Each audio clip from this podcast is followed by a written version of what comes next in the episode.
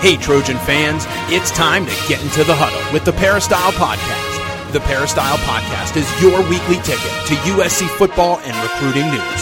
Don't forget, you can download the podcast 24 7 at our website, peristylepodcast.com. And now, here's the host of the Peristyle Podcast, USCFootball.com publisher, Ryan Abraham. Hello, Trojan fans. Welcome to the Peristyle Podcast on a Tuesday. Today it's going to be a solo podcast with yours truly, Ryan Abraham, publisher of USCFootball.com. Want to get to, still had a whole bunch of questions we haven't got to yet, so I wanted to try to do my best to address all of those. If you have any questions or comments for us, you can email us podcast at USCFootball.com or give us a call at 424 254 9141. All right, so get a little background of what's been going on around USC Trojan football. Of course, there's kind of the, the, the coaching carousel going on, maybe as crazy as we have seen. Uh, a lot of names getting fired, people being rumored, uh, you know, for different jobs and all that kind of stuff. Uh, we already talked about Chip Kelly getting hired across town at UCLA. No, uh, as of as I'm recording this on Tuesday around lunchtime Pacific, uh, no hire has been made uh, in Tempe at Arizona State. So we'll see kind of what happens with that. We don't know what's going to happen at Oregon State. Uh, USC plays Oregon State again next year, so they'll have a new coach. Um, so with Gary Anderson being fired and uh, the, pretty much the rest of that staff, I think Corey Hall is still there trying to hold things together. He was the interim coach that did pretty well the first couple games at Oregon State, but they weren't able to win, and then they just kind of fell off. And of course, getting shellacked in the Civil War uh, up there in Eugene. Um, yeah, so they're going to do something new up there at Oregon State. We're not sure what Arizona State's going to do. Of course, we know what's going to happen at UCLA. Will any other changes be made? Uh, we'll have to wait and see. Doesn't seem like it in the Pac-12, but uh, who knows? There's there's people that could be leaving for other jobs. Um, one thing that's in play you should be aware of USC doesn't play Oregon next year, but Oregon has come on strong. They look like one of the better teams in the conference when Justin Herbert was the quarterback, and there's rumors that Jimbo Fisher could go to Texas A&M, uh, where Kevin Sumlin was fired. There's rumors that Kevin Sumlin could come to Arizona State. Uh, that was kind of happening right away, but they've kind of backed off on that. Still could happen, so I think that would be a, a really big uh, influx of great coaches to the Pac-12 South if Chip Kelly and Kevin Sumlin end up coming. Uh, we'll see what happens there. But the, the big the big note here is one year up in Eugene, Willie Taggart, South Florida guy, could end up going back to South Florida, going back to Florida at some point.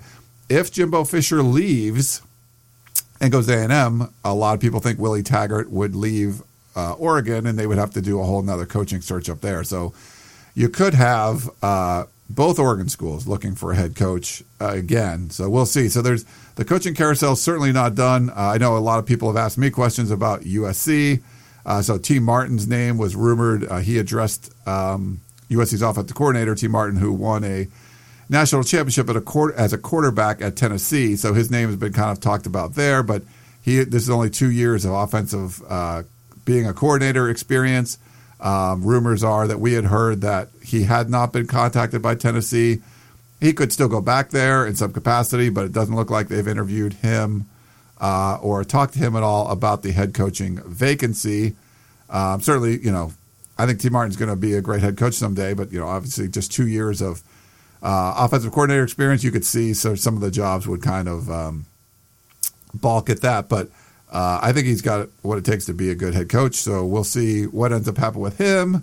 Um, I guess Tennessee's rumored to have or want to interview Mike Gundy. Now I saw someone tweet that Mike Gundy actually interviewed at Florida as well. So Dan Mullen, who they hired away from Mississippi State, might have been their fourth choice uh, after Chip Kelly uh, and Scott Frost. So there's a lot of weird stuff kind of going on with the coaching carousel and USC. You know, there's something to be said for stability, and there's some stability there a lot of talk about will USC make some changes, and uh, we'll kind of get into all of that. So, what I wanted to do for the show today, we had Harvey Hyde on already, we had Dan Weber on already, and we did a premium um, recruiting podcast with Gerard Martinez. So, a lot of podcasts already this week.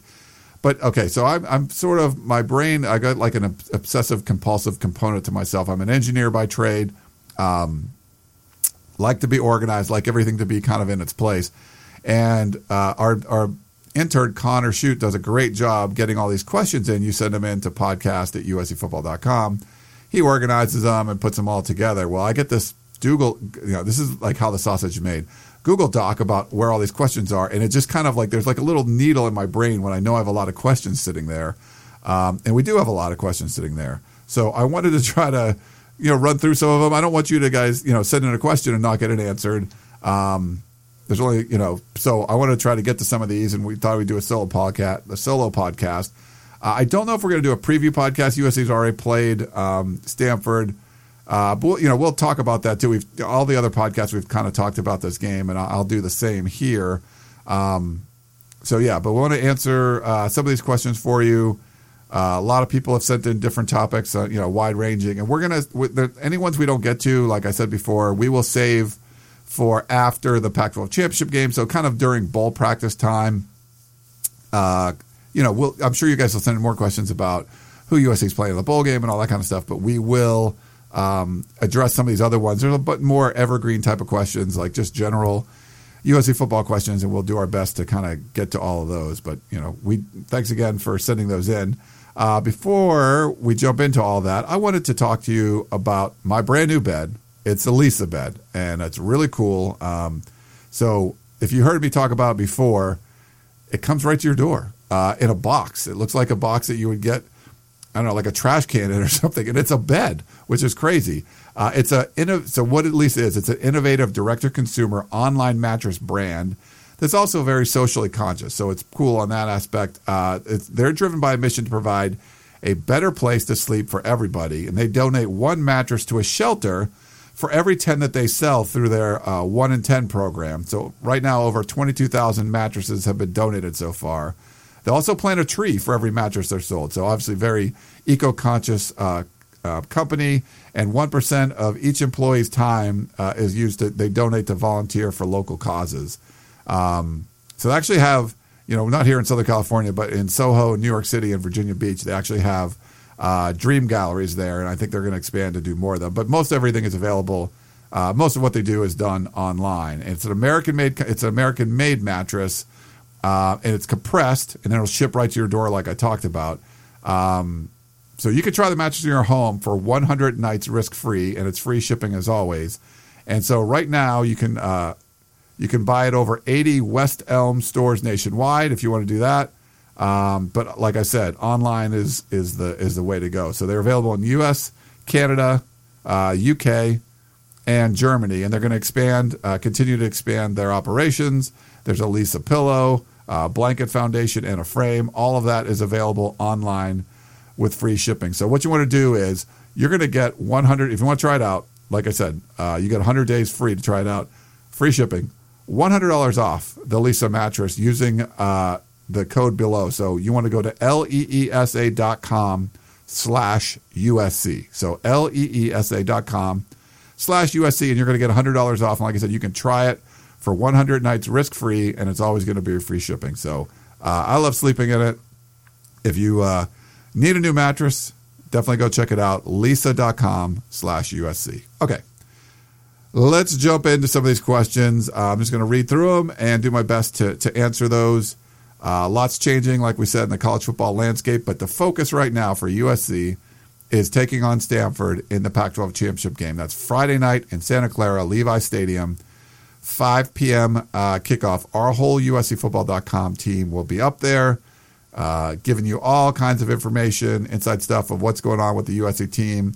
Lots of interviews, pictures, videos, all that kind of stuff. We'll we'll have it covered better than anybody. Guarantee you that. No one will have more people up there.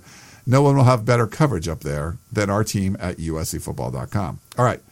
First up, we got Robin in Virginia. Hey, Ryan, could you please address why USC is still number 11 in the AP poll for the last four weeks and why Clemson only dropped five spots after losing to unranked and non bowl eligible Pittsburgh by double digits, while USC lost to number 16 Washington State and fell nine spots. Robin in Virginia. Hey, Robin. Um, we get this a lot on Twitter, people talking about uh, what's going on with the polls, and I don't put a whole lot of stock into the polls, especially the, you know, I, I think the AP poll I like uh, a little bit better. The coaches poll, not at all. Don't worry about that at all. That's basically an SID poll. Do you think all the coaches have time to watch all the games? No, it's just it's it's basically just status quo putting together. Who do you think is supposed to be good? They're good. Are they lost? Drop them a little bit. Um, ma- mainly with USC is you want to compare losses, compare wins, uh, all that kind of stuff. Um, I think well, what were you talking about? So it was Miami. Yeah. So oh, so Clemson. So Clemson didn't drop a lot when they lost. I think the main thing is Clemson has better wins uh, than you. Auburn looks like a world beater right now, and Clemson beat them. Um, USC has three wins over teams with a winning record. Um, so I think that's part of the problem, and and really the best teams USC played, uh, they lost to. Now Stanford is the best win, and you got to, but unfortunately you got to play them again. Uh, you're not going to get a whole lot of credit for beating them again, but you will be dinged a bunch if you lose. So it's kind of a not a great situation, I would say, but a lot of it too is just how you look. Um, so if you tune in and you see, man, Ohio State got smoked by Iowa, like wow, that sucks. But all these other teams, you know, if they when they beat Penn State or they they beat Michigan State or they play the crappy teams and they roll them, you know, and just destroy them. That's kind of what if you feel like a team is really good, uh, you know, in kind of the, the pollsters' minds, you look at that, you're like, okay, they they they beat a team that they should beat. Oh wow, they lost, they came out flat and lost the game, but that was one game or you know maybe two games or whatever. And USC looked awful and and they're lost to Notre Dame. And Notre Dame's been on a you know downward trajectory pretty, pretty much since then. So that doesn't help. But I think the the chances when USC won games, the chances to look really good and kind of spread their wings, they didn't do that. So not blowing out teams that you probably should have blown out contributes to that. So it's not just about you know A, B, C. This is what it is. Like there, you people watch games and they look at USC and they're ten and two but they haven't been all that impressive. The best game USC played all year was Stanford. So I think that's what has to, you know, a lot of the polls. But don't, I wouldn't put too much stock in the polls. The only one that really matters if you want to talk about, you know, winning the national championship is the college football playoff. That's going to come out later today, like pretty much soon after uh, I release this podcast. Um, USC probably moves up to 10, right? Is it, I think USC was 11 and 10, but that doesn't really matter. USC's not making the playoff this year well, don't worry about the polls. If USC wins the Pac-12 championship game and then they win like the Fiesta Bowl or something, they'll be like a number five or six team. Like that's about where they should be. Then you know, don't worry about what they are right now, uh, Robin. I wouldn't. I wouldn't worry too much. Uh, we had another one from Robin. Hope your family and staff had a lovely Thanksgiving. Uh, I'd like to know if Helton's decision to take the week off was a good idea, considering we now know They'll be playing Stanford, who has a new quarterback. Uh, Santa Clara is not far from Palo Alto, so it's essentially like a home game for Stanford. They're coming off a huge win against Notre Dame, and USC lost to Notre Dame by 35 points. Uh, not something who USC was preparing for.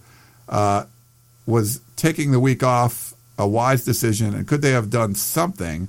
I get that having a few days off after they've grinded out 12 straight weeks is necessary especially since it's a holiday weekend. But they could have done something Tuesday, Wednesday, or Saturday.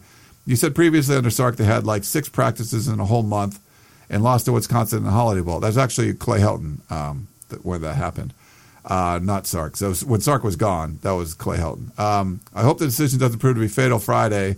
He said, I'd like to amend my previous statement that Sark was the head coach when USC lost to Wisconsin. It was indeed Clay Helton. Oh, yeah. Okay. So uh, she corrected that. Um, thanks again uh, Robin. Okay, so the whole like um, holiday bowl thing, I understand some of the rationale because he basically had to fire half his staff, and you're replacing like here's a strength coach coming to coach defensive lines. Here's a grad assistant now. Co- you know there was a lot of guys, you know, support staff people taking over um, position coaches, and there was a lot of that. So how much preparation could you have really done? Did he need to prepare the coaches to actually practice and prepare the players? I think some of that is true, but I think they certainly should have practiced more than they did. I think he leans on the lighter side of practicing, and a lot of people don't agree with that. And obviously, when you come out and play crappy against Wisconsin, then you can second guess all you want because you're like, hey, you should have practiced more. You would have played better. It's not necessarily that would have happened for sure, but that's certainly what a lot of people said, and I, you know, I agree with it. I thought they should have practiced more. And we got to cut the running around. We were asking about how many practices, and it wasn't we counted them, and it wasn't as many as as they were saying. So they knew that that was going to look bad. So they were kind of fluffing up the numbers a little bit. Um, as far as this week, I'm not going to fault Clay Helton. The guys we talked to yesterday at practice, so uh, they practiced uh, full practice on uh, Monday, um, so a day earlier because they pra- they're playing on Friday. The guys were really happy to take the week off. Like Ronald Jones went home. Um, now, not saying you should do whatever the players like, but I think the uniqueness of a situation where you didn't practice for 12, I mean, we didn't get a break, not for just 12 straight weeks, but fall camp and all that, never having more than like two days off in a row. I get it. They needed some time off. So I'm kind of cool with it. Now, I would have liked to see Monday a full pads practice, which they didn't do. It was just a regular, you know, shoulder pads, shells practice sort of thing. Um, you know, I've talked to some of the players before, and if you're you're a college football player and you go into the locker room, and you know it's different on which day. So if it's a day where there's no shoulder pads at all, you just put a jersey and helmet on. You know, that's a certain mentality you have. You put shoulder pads on that kind of, you know, perks you up a little bit. That's a little more, a little more physical than what you would, you know, would be a day with with no pads. But if you got to put full pads on, that that's changed your mentality altogether. And I'm not saying they needed to, you know, tackle the whole practice, but just going into the locker room and knowing, oh, we haven't had full pads on since the middle of October outside of games. Like, we got to put full pads on today. Like, this is serious. Like, there, I, I think you can kind of change the mentality a little bit. Um, that's just my opinion. So I would have liked to seen that and maybe do some goal line stuff. You don't have to hit the whole practice, like I said, but I, it would have been nice to see that. I think it would have been a nice change. Um, it wasn't. You know, Clay Helton's got his system, and they're doing it by that. Uh, you know, doing it that way. Um, so we'll see. But that's thanks, Robin, for those questions. Don, what do you think the future holds for Clay Helton? Being completely objective, Helton has mediocre coaching abilities. Man, that's rough, Don. They've won ten games twice, two two years in a row. Unfortunately for USC, Stanford has improved since earlier part of the year and will embarrass USC in the title game. I know that their quarterback is not that good, but Helton will be exposed by Shaw in a big game. Uh, UCLA with Chip, I believe he put added pressure on Swann if Helton fails to win this game. May not seem fair with 10 wins, but life is not always fair. Then again, Helton did not get this job because he was a good coach, merely because he was at the right place at the right time. Don, wow, that's pretty rough. Okay.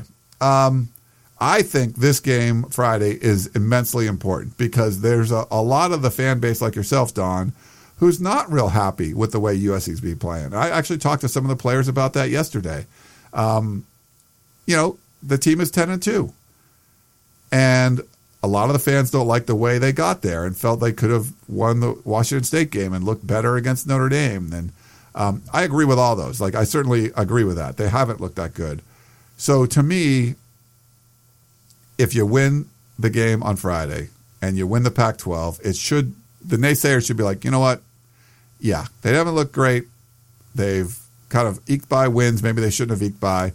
But Stanford to me was the biggest game of the year. They are they won that already. Now you know winning the conference. That's the that's what Lynn Swann wants to see. So a lot's based on to me, Don. A lot is based on this game, and Lynn Swann probably be a lot happier if they win this game than not. And the pressure on Clay Helton is going to be ratcheted up anyway even if he wins this game. That's after winning the Rose Bowl, and let's say he wins the Pac 12 uh, championship. The pressure is going to be up just because Chip Kelly's across town, just because ASU is probably going to bring in somebody good and will be a great recruiter and, and try to take guys away from Southern California. Um, I think the pressure in the Pac 12 South is going to be ratcheted up. USC won it going away this year. The second place team fired their coach.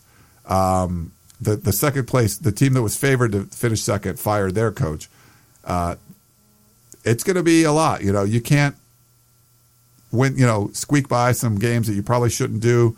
Um, I think a lot of this is going to be really important for Clay Helton. So, Don, I wouldn't be as pessimistic as you are, but uh, we will see. Okay, we got Maybet in Ontario. Uh, hey, Ryan. Uh, in the light of the Chip Kelly hiring, who foots the bill when public schools hire highly paid coaches? Um, how much does the school, meaning the taxpayers, because it's public school, pay?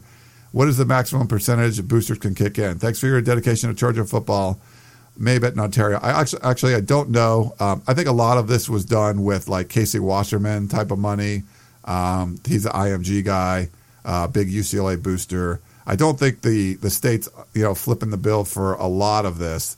Um, you know, there, there's a the, you know um, budgets for the athletic department and all that, and you know, I feel that uh, a lot of this is coming from boosters, but I don't know all that. That's not really my expertise, so sorry about that. I don't know more about that.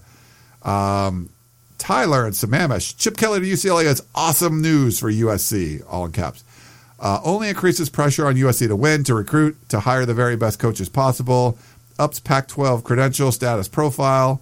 Uh, Pac 12 just busted the SEC for the, highest profile coach available, plus LA uh, puts LA College in the spotlight. All good. Competition, baby. Love it. Tyler and Sammamish. Um, hey, I agree with you, Tyler. I think uh, the kind of term I've used is USC sort of was sleepwalking through a 10 and 2 season, which, you know, maybe is not fair, uh, but didn't really have to do anything crazy, um, you know, and and still won the, the Pac 12 South going away. Uh, played really good a couple of a couple of weeks. And Clay Helton was asked about this yesterday. Did you play your best against Stanford? He kind of was like, well, one of our best, but I, I don't think it's a question. USC played their by far best game of the season against Stanford. Maybe second would be Arizona State. Um, a lot of kind of clunkers where you know they were down big to teams and then and came back and won, or you know, beating a, a really mediocre Texas team in overtime and uh, me behind to Utah. You know, even like you know, what? So a lot of games like that. Um, the point being, I think they played their best against Stanford. You're to have to play better in more a higher percentage of your games. I think. Yes, you got the win. You did enough to win, and there's something to be said for that. But I think Chip Kelly will certainly put more pressure on USC, the coaches, administration. Make sure if you feel like a, a position group is not performing up to snuff, and you have to get rid of that coach, you go out and get a really good one, and you pay them a lot of money, and you, you get someone that's somewhere else that's a good program that's doing a great job. Um, not a friend uh, or you know a family member or something. You just go out and get a guy that's the best at what he does, like Deland McCullough.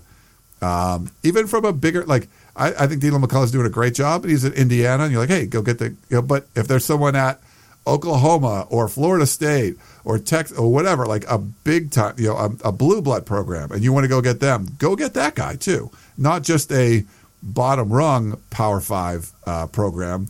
Go get someone from a, a major, you know, upper tier Power Five program. And so, yes, Tyler, I think that's great for competition. I think it's important. Um, and I think it can help USC if USC responds the right way. Let's see. Harry. Uh, Harry says, I'm not melting down about the Chip Kelly hire for a few reasons summarized below. Interested in your opinion. One, Chip's quote unquote new offense is no longer new. Half the teams run some sort of variation, many better than his. Been there, done that. Oh, okay. Uh, yeah, a lot of people run it now. He was an innovator. Can he still be an innovator? I mean, that's part of the question. I don't know if a lot of people run it better than the way he ran it. Um, you can't compare it to what he's doing in the NFL. That's a different game. I think he's going to come back and have a very successful offense in college. That's my opinion. We'll see. Chip's an aggressive uh, offensive coordinator as a coach doesn't solve UCLA's defensive issues or makes them a competitive, a complete team. Oregon's defense sucked too. Yeah, we saw Oregon's defense get better when they brought in Jim Leavitt. So I think hiring a defensive coordinator is going to be very important. Um, and Jim Mora was a defensive guy, and they were on pace until USC played them, actually, to be fair, to have the worst run defense in college football over the last 15 years. They were going to average giving up 300 yards a game. Now, they, they played better the last two games, only give up 153 to USC, and then I think like 220 to Cal. So they their average dropped below uh, 300. But if USC would have run the ball like I thought they should have against UCLA, they would have kept that average up there, and it would have been the worst – run defense in the last 15 years in college football. So, yeah, they had a defensive minded head coach, and their defense was terrible. So, it was hard for them to replace some of the guys that they sent to the NFL, too.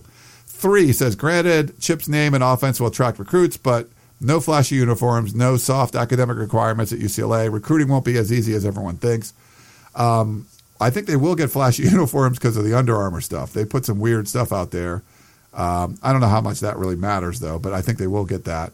And uh, you know, recruiting is going to be easier in UCLA at UCLA than Oregon because it's you're in at UCLA, you're in Southern California. There's five stars. You could hit a you know pitching wedge and, and hit a five star out of you know out of Westwood. So um, I think recruiting gets easier. He's not known as being like some crazy great recruiter, so you got to get guys on staff. So his hires, I think, are going to be really important. Expectations are already through the roof. The sequel is never as good as the original. I think that's fair. Um, it's hard to it's hard to repeat greatness. Jaws two wasn't as good as Jaws. Uh, in the end, it's only one game a year. Harry, good stuff, Harry. Yeah, and I, I would just think that you know you're going to battle on the recruiting front.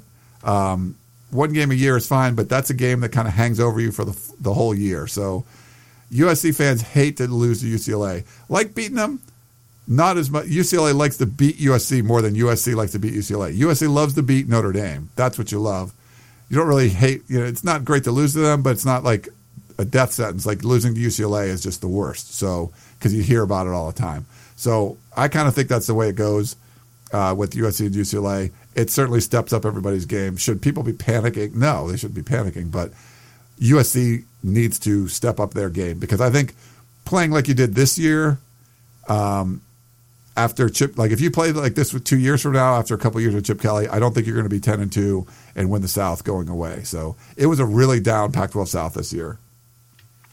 Tarek says, could you see using a four-three against uh, several players on? Uh, I'm sorry, going to a four-three since several players on defense would play better in that scheme. Tarek, no, I think Clancy's got a scheme and uh, he goes with it. And we've seen what he does. Whatever he's done against Stanford in the past, I think you're going to see that. So they'll bring in some extra defensive linemen sometimes for like their jumbo package, but um, I don't think Clancy's changing his scheme for anyone. He does what he does, and that's what he does. And if you're going to give up, you're to you know you're to lead the nation in sacks, but maybe you give up a whole bunch of big plays in the passing game. Um, I don't think he's changing that at all. Uh, let's see. SC Listen Seattle. He said, "Hey Ryan, on the Facebook podcast, so he's talking about our Facebook live show. Which, okay, by the way, because it's a shorter week, we are going to do our Facebook Live show Wednesday at noon. So if you want to go watch us live, we'll have the whole crew uh, Wednesday at noon Pacific. Go to our Facebook page, facebook.com slash uscfootball.com, spelled out D O T C O M. Go to that. Um, we'll also put it up on uh, uscfootball.com, but we'll do our live show Wednesday this week instead of Thursday. He said, uh, you spoke about a few of the USC coaches and possible changes. One, the O line coach. Coaches have been uh, have to work with what they have on the roster. Callaway is building his guys up and recruiting his type of players. He needs to stay and continue the, the progress. It could take a few recruiting cycles for this to happen in general. Every coach hires guys they're familiar with. USC is no different. There's a reason you want guys you know are familiar with. Trust. The, uh, okay, so talk about the offensive line coach.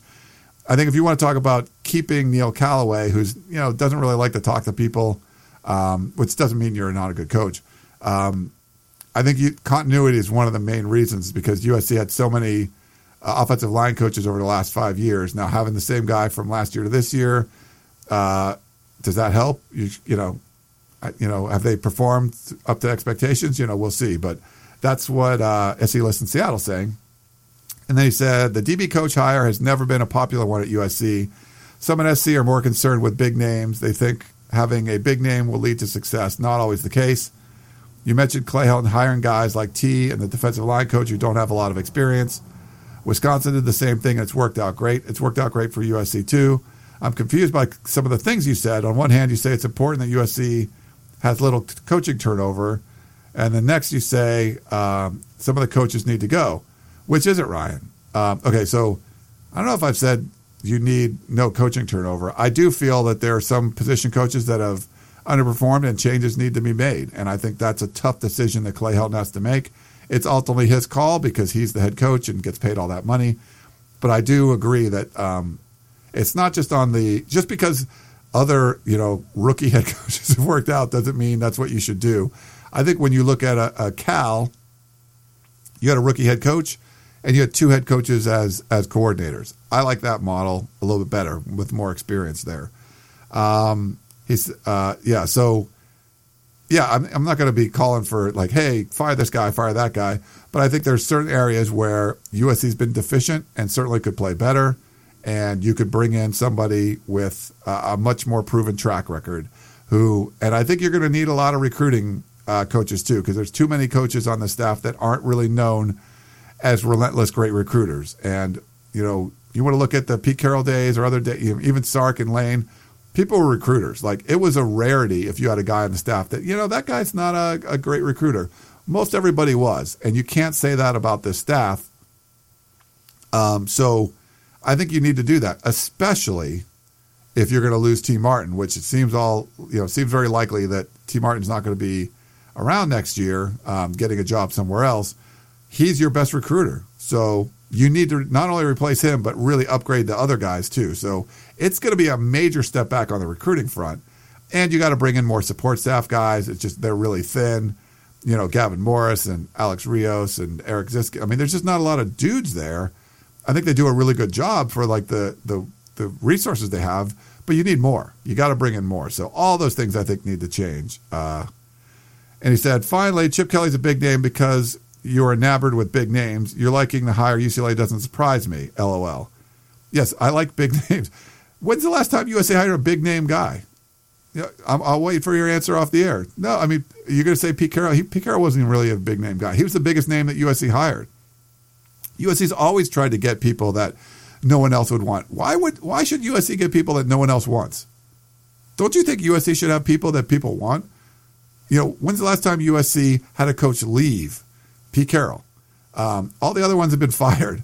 So I think it's better to go out and get a big name. I think, you know, those could fail too. But if you're going to fail with guys that aren't big names, I'd rather fail with a big name. So I'm sorry, sorry you feel that I, I'm slanted toward big name coaches, which I am at this point. And I think if USC went out and hired three big name coaches in a row, they didn't work out, and you want to say, hey, go find this diamond in the rough, fine. Uh, but all this is kind of mute at this point because, or moot at this point, sorry, mute, moot at this point because USC is not getting a new head coach right now. That's what I'm mostly talking about. But if you want to talk about assistants too, yeah, I'd like to see USC go out and get some big names. Um, he said, as always, I'm a huge fan of yours, although I can't say I would agree on much. Uh, but you being a USC supporter and fan, you have to respect that in the end. You have to respect that at the end of the day. SC lives in Seattle. Um, so I'm a, a, journalist more than anything here, and that's what my job is to do is to report on the team. And I'm going to tell you what I think. And what I think is USC needs more established uh, persons in positions of power around the football program. I'll, I'll leave it at that. We got Don. Other than questionable coaching, I believe two things missing from this football team were fire and excitement, which were both lost with Adoree' and Juju leaving. I believe SC needs Michael Pittman uh, to bring that fire with his physical play on offense, and Porter Gustin to bring that fire on the defensive side. Uh, Porter Gustin was actually out for this game, FYI. He was not at practice yesterday. Uh, on offense, Tyler can bring the excitement, and he has shown uh, with the great catches on the defensive side. It will need to be Clancy's play calling. SC hasn't played as though they enjoyed competing on every down. Unfortunately, this year Porter was lost for most of the year, um, and coaches were sleeping on Tyler just like last year with Sam. Bubba can bring some fire, but they but they never let him play. Levi could bring fire and excitement if he could ever get regular playing time. Don, uh, I think there's some good points there. That who's the vocal leader on offense? Like they really don't have one, and guys like Juju and guys like Adoree', uh, not just their play on the field, but their leadership off of it are severely missed. Um, and you need someone to kind of step up that way. I think Sam Darnold is a great leader, but he leads in a much different way. He's a um, pull a guy aside, talk to him one on one. He's not a stand on the table and yell at everybody and gather everybody around. So I think they they're missing some of that. They're missing, uh, especially on the offensive side, vocal leaders. Uh, we got Marcel. He sent a text message. 2011, USC beats Chip Kelly in Oregon in Oregon with less players. Uh, what does USC need to do to counter UCLA's new coach? Do we get a new offensive defensive coordinator? Or keep the status quo. Marcel in San Gabriel Valley. So 2011. So people are talking about Chip Kelly uh, when he beat USC. It was sanction years, and and it actually was not. So Chip Kelly um, was coaching there 2000 uh, 9, 10, 11, and 12. He beat USC three out of the four years. 2011, Lane Kiffin's year when he went 10 and 2 was the year that uh, USC won up in Eugene. Big upset, uh, great win. One of the best wins of Lane Kiffin's uh, tenure at USC, if not the best. Um, USC sanctions didn't really start then. They lost a couple guys to, to the quote unquote free agency, and they weren't able to go to a bowl game that year. But sanctions didn't kick in as far as scholarship limitations until 2012. So really, only Chip Kelly's last year did he play a sanctioned USC um, team. But as far as like what does USC need to to counter, uh, like I think we talked about already, it's just stepping up the level of the competition. It's not like anything you're going to do specifically, like I got to go do this against Chip Kelly and blah blah blah. Um, we've seen Clancy Pendergast have success against Chip Kelly when he was at Cal as defensive coordinator. I think his schemes work better against uh, spread teams, so I don't think you need to change there. Um, really just, you know, you got to play better each and every week. I think you got to coach better, you got to recruit better, you just got to do everything a little bit better. It was good enough this year to win the Pac 12 and have the best record in the Pac 12, but it's just, it wasn't all that impressive on a week to week basis. But the overall picture was like, it was still really impressive. If you win, if you beat Stanford, man, that's great. I don't think it can be a status quo thing. Um, I think there'll be some some position coaches that need to be upgraded. Uh, but you gotta, you know, everyone's got to put their big boy pants on and and make sure you, you you keep getting better. It's not just about hey, we do what we do and that's fine. It's about getting better. And they they went to the Rose Bowl last year without winning the Pac-12. This year they're going to try to win the Pac-12 and go to like the Fiesta Bowl. Next year you want to try to to make the playoff. So I think that's what you got to do. Terry in Bakersfield, I want to take my question away from the performance on the field and the coaching criticisms. It seems like I share a lot of the frustrations with other fans, and oftentimes wonder what channels or voices can be best heard uh, on the following topics. So, number one, he said schedule. Weeknight games are unacceptable. No other top pro- programs concede to the scheduling that has been imposed on the Pac 12 over the past few years. Now, I agree there. I think um, it's all about the TV, but USC needs to push back and say, hey, you know, 2018, there's all this construction going on in the Coliseum you know what we're not going to do? Play a Friday night game in the Coliseum. Like, not doing it. And we're not going on the road either. So you figure that out. But we're not doing it. So I think USC should use its leverage and push it around a little bit. What did what happened when the Big Ten said they were going to try to do some Friday night games for television? Michigan's like no. Ohio State's like no. Um, I think USC needs to be like no. Number two, independence. I know you've spoken about this in past podcasts, but what would it honestly take for USC to make a move in the in this direction for a football program. Uh, some people hate the idea. I still love the idea of at least threatening to go independent, uh, and maybe it's a go. USC and UCLA break off and, and and join like Notre Dame and like their their games are all broadcast on NBC every week or something. I don't know. I mean, think about it. Like you don't have to. Do you have to be an equal share in the Pac-12 with Oregon State, who won one game this year? I mean, do you need that? Like, no. Like, you should be getting, like, Texas gets more because they're the biggest brand in the Big 12. USC should get more. You know, if UCLA wants it, they should get more. I think, you know, Washington, there's teams in the Pac 12 that should be not on an equal footing with the other teams. And why does Rutgers make $20 million a year more off television than USC? Why is that? I don't think that should be the case. So if the Pac 12 was just swimming in money and everyone was getting like these huge shares and you want to say, okay, everyone's getting equal, that's fine. But they're, they're not making enough. So USC shouldn't be sharing the exact same amount if they're not getting enough uh, with these other programs. So I'm a big proponent of that. I think looking at that, at least looking at what will it take. Um, I don't think current administration will even think about that. Now, maybe, I don't know enough about Lynn Swann, but there's too many people in that building that would never ever consider that. So I think it would take like you hire like an athletic director who brings in his own people and looks at it like this isn't right. Um, I don't think anyone's in that building looking at that going, yeah, that's a realistic possibility. And three, number five, the jersey needs to be put back up under the peristyle, and Reggie Bush needs to lead the team out of the tunnel. It's time to give the NCAA the proverbial finger regarding the this egregious injustice. Sorry for the long email, but I'd love to see a push by our fans to make some positive changes. I'm not sure what available channels would make this effective and appropriate. I agree 100% on the Reggie Bush stuff. His family took some money from a wannabe agent. Why does that make him uh, persona non grata around the USC campus? Like you, you, you got punished. Why does he have to never be around? Like that makes no sense whatsoever. So yeah, fight to get that back, Tyler uh, Terry. Sorry, Terry Bakersfield. Fight to get that back. And what can USC fans do? Well, I was in a household over the weekend that was part of a movement. Not it was Vol Twitter. My wife is a Tennessee fan. Now you can argue that it was stupid that they did this. Whatever. What, I'm not going to get into what um, Greg Schiano did or didn't do at Penn State and all that kind of stuff. But they got behind something, and Vol Twitter basically blocked the hiring of a head football coach who had signed an agreement. So there was so much outrage on social media that they blocked it from happening. Is that good or bad? Mob mentality? I mean, you want to argue, I'm not getting into all those kind of debates, okay? Since my wife was freaking part of this thing. Um, but USC fans can band together on social media and on the go on the peristyle, go on the USCfootball.com message boards, email your friends.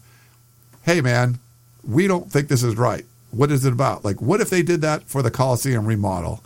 That hey man, this is great for the one percenters. This uh, this ivory tower that the the huge boosters are going to sit in, but for all of us that are going to get displaced and we're losing seats and parking spots and tailgating areas and this all sucks for us. We don't want it. We want you to go back to the drawing board and do something. Now we talked about it a lot, and Dan Weber the, waving the flag for it and all of that. Um, and I think there was some fan outrage and people might have you know wrote a letter or something, but there wasn't really the full on protesting on campus, Twitter barrages. Just you could get USC's attention, and USC doesn't have like some huge social media department. There's a couple of people. You get their attention, and they got to talk about it. You know, so and I know those guys. I like all those people. I don't think they've been you know seen outrage on Twitter. So if you want Reggie Bush back, start some kind of grassroots movement um, and you know, and do something about it. Like you, that's the things you can kind of do. You want USC to go independent? Tell them, tell them you don't want you don't want USC making twenty million dollars less than uh, Rutgers or Iowa State or something. Um, you don't want Oregon State making the same amount of money on television as USC when USC's ratings are like ten times or whatever. You know, you know this major media market. Talk, tell USC about it, and uh, you know, make them do something about it. Um, I'm not saying you should go start some uh, some uh, mob, uh, but getting a bunch of people together with a common uh, goal and, and, a common theme, and if that's the way the majority of USC fans feel, like the majority of USC fans, do they feel like Reggie Bush should be back on campus? Let them know, and maybe they can do something about it. I know they can do something about it; they just haven't. Um, make them, you know? And it's like, if it's kind of uncomfortable, that's how you get things done. So I would say you can do things like that. All right, next up, we got uh, Steve Benoff in Beaumont. Feeling better after a 9 and 3 season than a 10 and 2 season. Yeah, Steve, I think that's fair. Um, 9 and 2, I think last year, too, um, USC would have been 9 and 3 because, you know, starting off 1 and 3, you can't get any better than that. But making the Pac 12 championship last year probably wasn't going to be even the best thing. I think it worked out perfectly. Go to the Rose Bowl, kind of back into it, win a thriller against Penn State.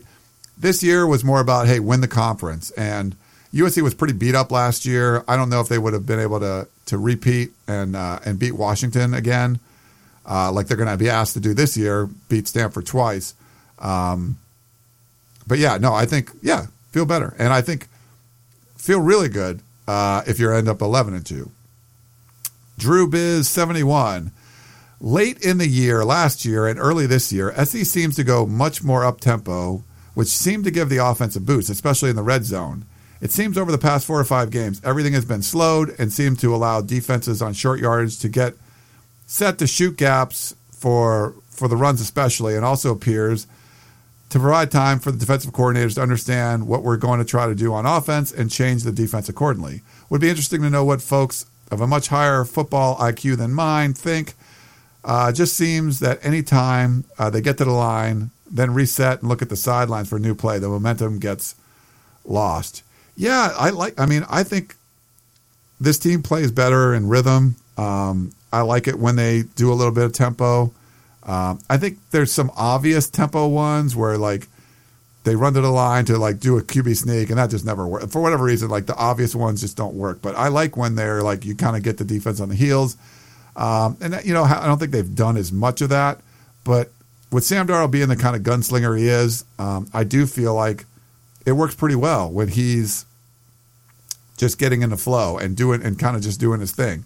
Now you can get in trouble sometimes, and you, you might turn the ball over, but I do like that. I would like to see that more. I don't think it's a you know try to run 120 plays a game sort of thing that Sark came out and wanted to do and pretty much did once and then never did again.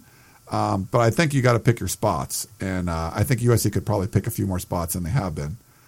Steve Seattle, guys, I have a light bulb. Stanford has this god awful deal where they opened the season in Australia before heading home to play USC, and we dominated them. After I graduated from USC in 1993, that's when I did too, Steve.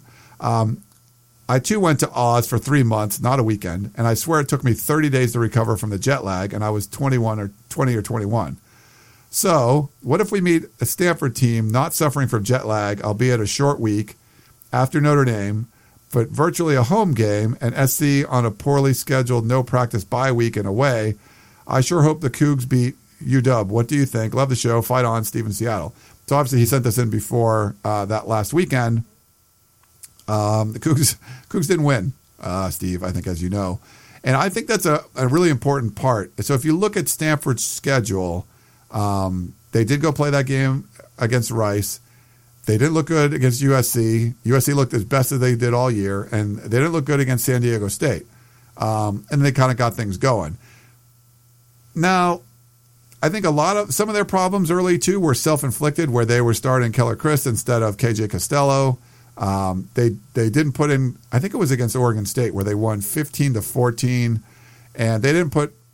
I think that was the game they didn't put uh, KJ Costello in like the entire time, and it looked like you know the offense was struggling. It was like this David Shaw stubborn ass moment where he was just like asked about it and they still weren't going to put him in. It was like I'm going to prove to you my initial decision was right and it wasn't. You know, it's like Chryst wasn't the right guy. Costello was.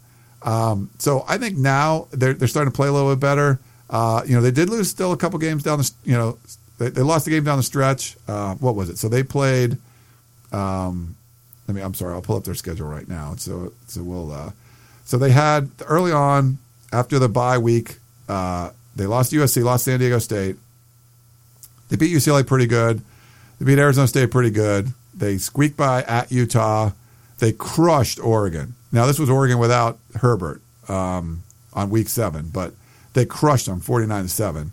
They played a Thursday night game against Oregon State where they won 15 14. Um, they lost to Washington State the next week, but I think that's when they started to get Chryst going. They played Washington on a Friday night at home. Uh, great win there. They squeaked by Cal 17 14, and then a, you know a good win over Notre Dame. So it's not like they're playing like at the super high level, but they're playing a lot better. And I think that jet lag might have had something to do with it. Just another scheduling Pac-12 thing, scheduling you know their their top teams in ways that they shouldn't be scheduled. Like, could you imagine Alabama like Nick Saban like, hey, we're going to send you to Australia? He's like, hell no. He doesn't even go on the road to play out of conference games. He'll only play them on neutral fields. So, yes, I think some of the powers in the Pac-12 need to push back a little bit, and I think I think everyone did. There's so much uh, emphasis on the road game followed by a Friday road game that didn't happen this year, where Larry Scott was like, and he made some stupid statement like, yeah, they, they came out and said, athletic directors came out and said, hey, we don't want that anymore. Like, you as a conference shouldn't want that. Why would you put your teams in these horrible situations? It really seemed like a computer just generated the schedule and they just spit it out, and that was it. Um, so I think it's dumb on the conferences. Like, don't do that kind of stuff. That's a contender. You sent to Australia. You sent Rice to Australia. You don't send Stanford to Australia. All right. Anyway, Steve in Seattle. Guy. Oh, so I'm sorry. That was Steve in Seattle. My bad. So uh, thank you, Steve, for that one. Glad you love the show. Uh, Trojan Q um, in Huntington Beach. He said the good. Very insightful observations from the entire podcast staff. You guys fill my Trojan cravings. Thanks for that bad. Stop downplaying the bad coaching with doublespeak like fans should be happy with the Pac-12 shouldn't shouldn't be I'm sorry. Fans should be happy winning the Pac-12 or 10 and 2 season is great. Um, SC winning the Pac 12 is like our one eyed one eyed man anointing. I'm sorry. This is weird. He went way right. He said SC winning the Pac 12 is like the one eyed man anointed king among the land of the blind. I think that's what he meant. Uh, bad coaching is bad coaching, regardless of the record, unless you went to revisit Lane Kiffin and finished 10 and 2, ranked number six in year two. But 10 and 2 brought him another three years. Frankly, with consistent uh, talent and bad coaching, this team could easily go 10 and 2 every year without ever qualifying for the championship football playoff. Then what? Would you still be satisfied? Because I can already see where this is headed. Trojan Q in Huntington Beach. Hey, Trojan Q. Okay, so I get kind of criticized. Now, I'm not complaining about getting criticized. I put myself out there. You're, you know, I put opinions out there. You're going to be criticized. But it's funny that I'll get criticized for being uh, too negative. Like, uh, why do you always say that the coaching's bad and they need to do this better and blah blah blah? So they're like, you're too negative. They're ten and two. Everything's good. And I also get criticized on the other side, saying like, you know, if I say going 11-2 and winning the Pac-12, no matter how they looked all year, is a good thing because I, I think it is. You know, I do think there's been some poor coaching. I do think there's been re- some really bad decisions and, and stuff needs to get cleaned up. But I'm also going to say, like, if they go 11 and 2 and they win the Pac 12 and, and, yeah, heck, win the Fiesta, you know, was it the ideal season? No, but it's still pretty darn good. So, Trojan Q, um, I'm just trying to tell you like I see it. I'm not trying to appease one side or the other, but I'm going to get criticized by both for being uh, too too soft uh, or, you know, wearing rose colored glasses and being too nice or being too pessimistic. Um, so, probably that's good. I'm kind of in the middle there. But I, what I'm going to be is honest, and I'm going to tell you what I think. Um, I think we would talk about the Chip Kelly crap because I'm going to call it crap because I don't want to talk about it too much. But I'm more of a fan of Chip Kelly. I think he's going to be successful in college. Like I thought he would be successful if he came back to USC, and I had USC fans. Some that think, "Oh, that'd be great," and others are like, "No, we hate him. We don't want him." Um, but I was consistent. I thought he'd be good for USC. That's why I think he's going to be good for UCLA. Dan Weber doesn't really agree with me on that. I don't think uh, Coach Harvey Hyde. You listen to what that. Neither of those guys really agree with on that. So we're going to tell you what we think, and that's all I can do. Uh, let's see. Another. This is Tyler. First, thanks for the great work you've all done this season. I read and listen to everything. A plus. Some general end of the season thirty thousand foot observations. One. Four and five star kids consistently under or erratically perform, thinking of DBs especially here, that's on the coaches. Two, if players exhibit a look at me slash showboating undisciplined behavior and remain on the field, that's on the coaches. Three, if our third quarter performance is consistently subpar, that's on the coaches. Four, if the only thing that will make us happy is playing for the national championship year every year, that's on us. Though I think being in the quote unquote final four every two to three years is a very reasonable expectation for USC. Tyler and Sammamish. Tyler, way too logical. So what are you doing? No, I, I, think are all great points. I agree with point one, two, and three being on the coaches. And I believe that, you know, if USC fans can't be happy if they didn't get the head coach they wanted a couple years ago, and no matter what the team does, uh, you're not going to be happy with it then I think that's on on the fans. So I think those are all great points. All right, we got one more from Steve. Uh, let's see. He says, "Guys, is the new Coliseum going to have a peristyle? And if not, what will you change your name to? Beat the tree, beat the trees.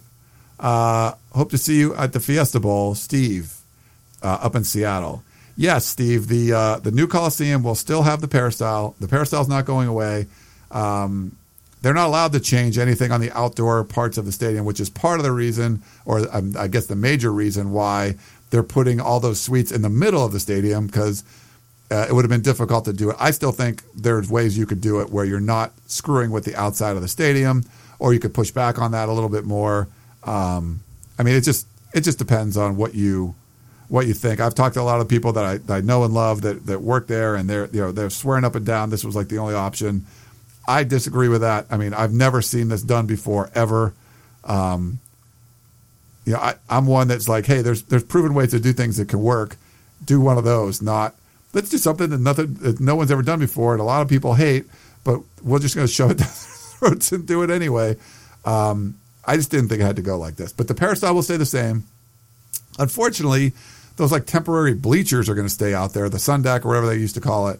Um, all that stuff is staying the same. So um, next year is going to be, if you haven't heard it, an absolute disaster. There's the museum construction going on.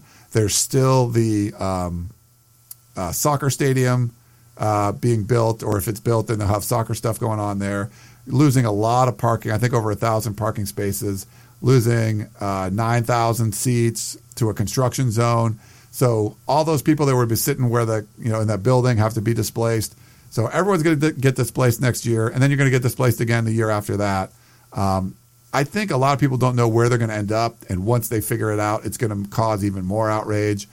Um, it's going to be bad. Like it's it's not going to be, and it's a it's a horrible home football schedule.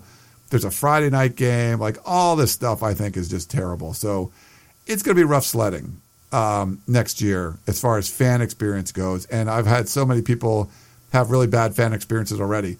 What should USC do? I mean, bring back those radios again. Like whatever you need to do, bring those back because people like to listen to the game live. Try to you know add Wi-Fi, whatever you need to do. Make it a better fan experience because it's not going to be a fun one next year. You got to fix people getting into the Coliseum. It takes forever. Um, you can't tell people, hey, make sure you try to go in an hour early because that's what that's what's required. No, like that shouldn't be required. But okay, shoo. Well, that was a, a pretty good uh, rant. I got through all of your questions. So my that little splinter in my brain that knows there's like questions there that are unanswered. I got through all the other questions. So we categorized them: Car- Harvey, Dan, other, recruiting. Um, so I actually got through the recruiting ones too. So if you want more recruiting questions for next week, you can send those in. Um, more for me for a solo podcast or for Dan or for Harvey. Send those in podcast at uscfootball.com or call or text 424 254 9141. We've been getting a lot of texts, a lot of um, emails, tons of emails, lots of voicemails. So we do love it. We appreciate that. So I'm glad I got to knock those out. I feel better. You know, I can I can sleep soundly. You know what? I got all those questions that were, and there were some really good questions too, and really good observations. And uh, we do appreciate you sending all of those in. Okay, well I'm going to wrap it up. Go get some lunch. Head to USC football practice. Don't forget today the uh, college football rankings come out uh, for the playoff. Obviously, it doesn't really matter unless something weird happened and USC like jumped up a bunch of spots, which I don't really see happening and they get some chance to make the playoff. But the way it stands now, with Alabama losing, they're a one-loss team that's not going to win their conference. Is just sitting there. They might get in over like an Ohio State that wins their conference after beating like an undefeated Wisconsin. USC just doesn't have quality wins on the schedule. Um, you know, basically your, your best win will be Stanford twice if uh, if you win the Pac-12. So there's just not it's just not going to be the great resume to make the playoff. And you know, we talked about this before, but I think uh, this year, it's probably better to just win the Pac 12. The most important thing to me, win the Pac 12. And everything else, like go to Fiesta Bowl and try to beat a good team, maybe at Ohio State or some, someone good. It could be a really big name team. Go in there and beat them. Okay, well, thank you so much for tuning in to the Peristyle Podcast. Again, remember, Wednesday, noon, we will have our Facebook Live show.